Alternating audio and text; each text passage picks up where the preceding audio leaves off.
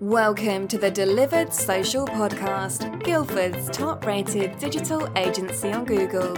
Looking for a new website, want advice on social media, or interested in booking into a free social media clinic? Just visit our website today. Now, introducing your host, Jonathan Bird. Ladies and gentlemen, welcome to the Delivered Social podcast. Today I am joined by Wayne and Tiana from Greenway Associates. Wayne, Tiana, welcome to the podcast. Tiana, how are you doing this morning? Very well, thanks. How are you? I'm I'm good. Wayne, how are you? Are you nervous? Are you excited? I'm excited. I'm Ex- excited. Yes, I'm ready. excited. Um, it's it's great to have you guys on, um, and it's great to have you guys on because um, for, for Delivered Social, um, uh, Greenway Associates has been a client with us now for for coming up to two years, and that's that's lovely to be able to have you guys kind of on here, and it's you know it's great because the new shiny stuff always happens for new clients, right? You you get them on the podcast, and it's welcome to our new client, and da da.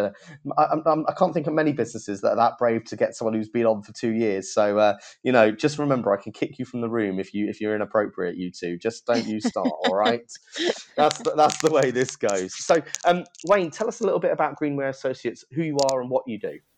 Okay, so this is how it started. Greenway Associates started after I was made redundant after the credit crunch. And I said to myself, I think I'm very good at my job. I could do it on my own. So, with the euphoria of 2012, the Olympics, I started getting my ducks in a row. And by 2013, I registered the business, and the rest, they say, is history. What was your first year like trading then, Wayne? Ah, I set up on one of those um, exhibitions. You know, you have Grand Design and Home Improvement Show and stuff like that. So I had no clients. I was employed for 20 years. I knew what, that I couldn't do it, but I had no clients. So I got some money from the family, a little bit from my mom, a little bit from my brother, set up the show, and started telling people, look at me, I've got apples to sell. Come and buy apples. You know, that's a metaphor for saying set your stall out. And then I did that in 2014, eh, 2013, sorry, and 2014 again. And 2015, I went to Grand Design and uh, did the same thing. And then started showcasing my works to my clients. It's a fantastic opening story, isn't it? So Greenway essentially, um, for everyone who's listening, deal with everything from you know complete new builds through to extensions. That's probably a very a, a very fair way of explaining it, isn't it? The, the kind of planning and the application process and all of that. Building regulation drawings, construction drawings, that kind of stuff. all the things that the people who want more space in the home don't want to do, but obviously have to. It's, it's almost the first steps, if anything, isn't it? Correct. Correct. Yeah. Okay. Um, and, and Tiana, um, what's your role at Greenway? Okay, so at Greenway Associates, I head up the marketing and I work really closely with yourself, Jonathan, and um, Don't we know it, T? Don't we know it? and just make sure that the content's going out, it's good, it's engaging, and then obviously you provide really great ideas as well. So we just work together to make sure that our social media game is strong. Do you know it's really interesting, right? That because when, when you when you compare the two, and you and you think about social media for for property, I mean, Wayne, Tiana, it is a minefield, isn't it? Because there's everyone's got different tastes, they've got different budgets, different sizes. I mean, it, it, it, sometimes we don't know. And I mean, it's fair to say sometimes we don't know whether we're coming or going. If we're pitching it right level, left level, Yeah. you know, because everyone's budget changes, doesn't it? Yep, and expectations, and it's slightly different from a commercial point of view. If you're doing uh, office complex, there's no emotion because it's not someone's home. Mm. If you're doing the residential sector that I'm in, it's someone's home and they're passionate about it, and they may have received the home from their parents who passed away in the home. So you know this kind of emotion and the attachment to it, you have to be very sensitive, and that's some of the things I like about it because then I see the smile at the end of their faces. I mean, that's got to be worth it, hasn't it? Is because that emotion can can I, well, emotion does cloud judgment, right? So when they're when they're when they're buying, you know, the house is is atypically the, the average person's biggest, uh, you know, biggest expense, Correct. and then I guess to add on to that, you know, it, it, it's it's it's got to be the next the next big chunk they do, right? It's it's not a small amount of money when they do these things. No, no, it's the biggest investment for sure. And um, we normally tell them to take their time, don't rush it, because you will not be happy at the end of the process if the design is not what you want. What, what are the common questions that people ask when they engage you guys? What would you say are the three things that customers really need to know before they, you know, they hire an architect essentially? Can we do this without planning? and the answer to that is always no. Nobody wants to go through the horrors of planning, the planning process.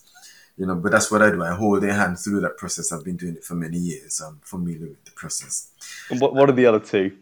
And the other one, of course, is the budget. You know, everybody wants the best, but not all the time can the budget stretch. So we have to be very creative in how we handle the situation when the budget doesn't allow.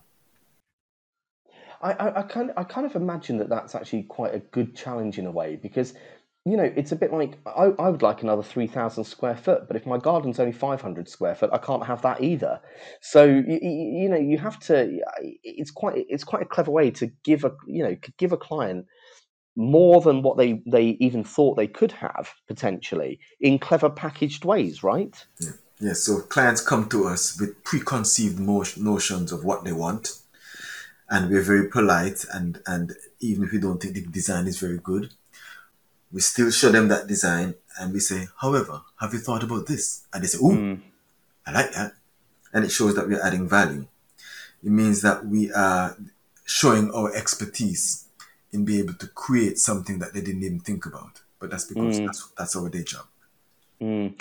Tiana, a, a, question for you actually. So, when you think um, of everyone scrolling through Pinterest, looking at all these amazing designs and whatnot, how much of that do you think influences people when they when they start thinking about those purchases? I think that Pinterest and platforms like that really influence people. Well, they influence me anyway. Me too. I think it's a great place and way to get ideas and maybe go for ideas that you wouldn't have thought of yourself so, yeah, I think they have a very high influence on people looking to do this sort of thing to their home.